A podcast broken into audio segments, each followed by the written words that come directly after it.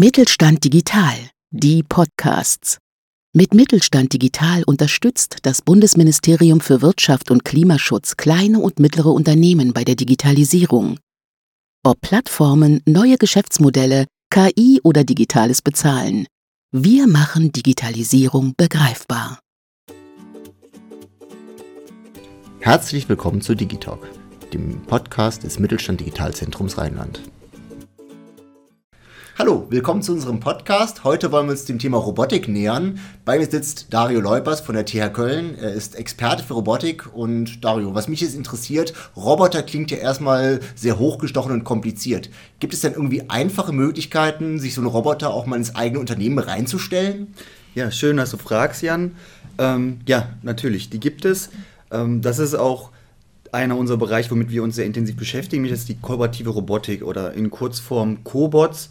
Ja, was sind Cobots? Cobots sind im Endeffekt ähm, kleinere Roboter, also es sind nicht diese riesigen Industrieroboter, die dann eine riesige Zelle haben und Sicherheitssensorik ähm, und Abschränkungen oder ähm, ja, Sicherheitsbereiche.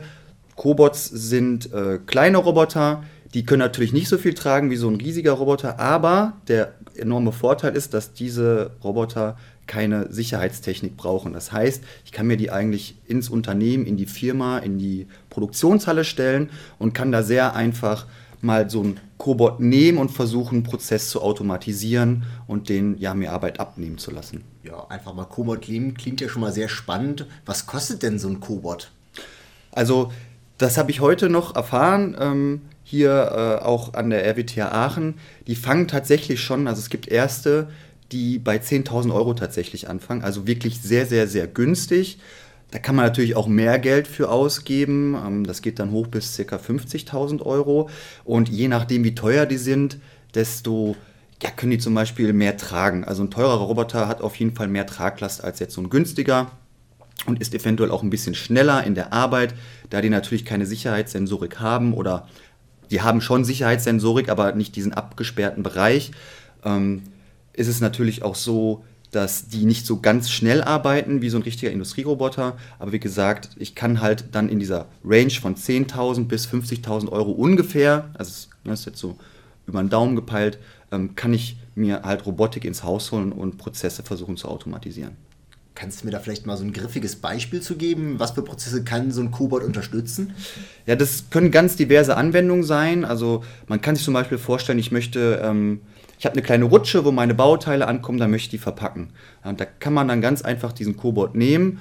Ähm, die haben so eine sogenannte Teach-In-Funktion. Das ist super angenehm. Da kann ich den Greifer nehmen, äh, kann den mit der Hand führen und zu der Position ähm, hinverfahren, wo dann das Bauteil entnommen werden soll, also gegriffen werden soll und kann das quasi alles über den Kopf selber ähm, greifen, verfahren, die Wege einteachen, also immer wieder speichern. Dann könnte ich zum Beispiel ein Bauteil nehmen, verpacken, ich könnte Sachen sortieren, ich könnte auch erste Steckverbindungen eventuell mit so einem Cobot realisieren. Und ähm, da gibt es diverse Anwendungsgebiete, wo man die dann einsetzen kann da kann ich dann auch an der Stelle nur anbieten, wenn Sie das Thema wirklich genauer interessiert und Sie vielleicht auch schon so im Sinn haben, oh, äh, ich habe da einen Prozess, den würde ich gerne automatisieren, weil ich habe da einen Mitarbeitenden und der macht eigentlich nichts anderes als Bauteil A nehmen und in Verpackung B zu tun oder in Regal B.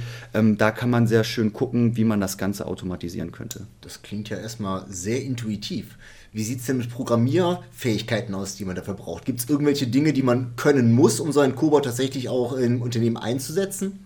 Ja, also man sollte schon ein grundlegendes technisches Verständnis haben, aber man muss da wirklich nicht der IT-Experte sein oder der Robotik-Experte. Also ich habe ja schon die Teach-In-Funktion so ein bisschen vorgestellt.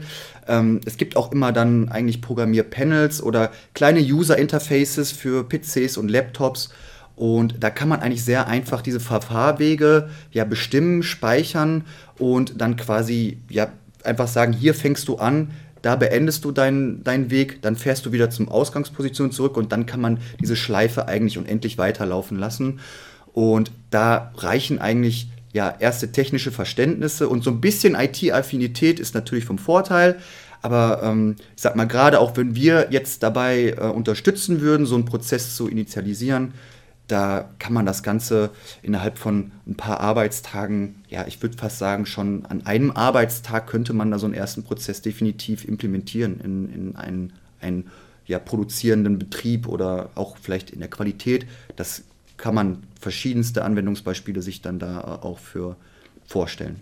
Das ist ja wirklich überraschend einfach. Jetzt weiß ich, das Mittelstand Digitalzentrum Rheinland hat auch Demonstrationsorte. Gibt es vielleicht die Möglichkeit, sich so ein Cobot auch mal irgendwo in echt anzuschauen? Ja, natürlich, auf jeden Fall.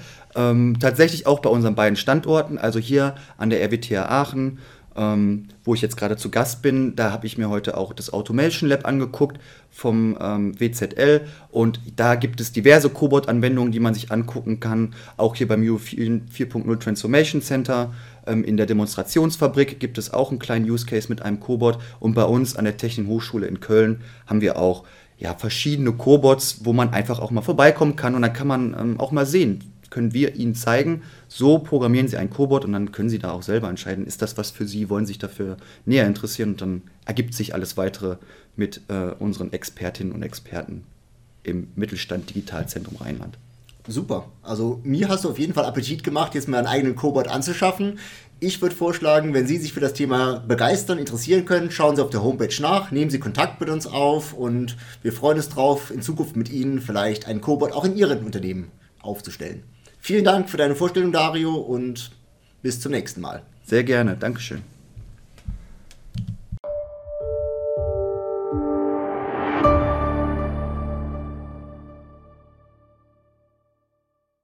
Sie hörten eine Folge der Mittelstand Digital Podcasts. Mit Mittelstand Digital unterstützt das Bundesministerium für Wirtschaft und Klimaschutz kleine und mittlere Unternehmen bei der Digitalisierung.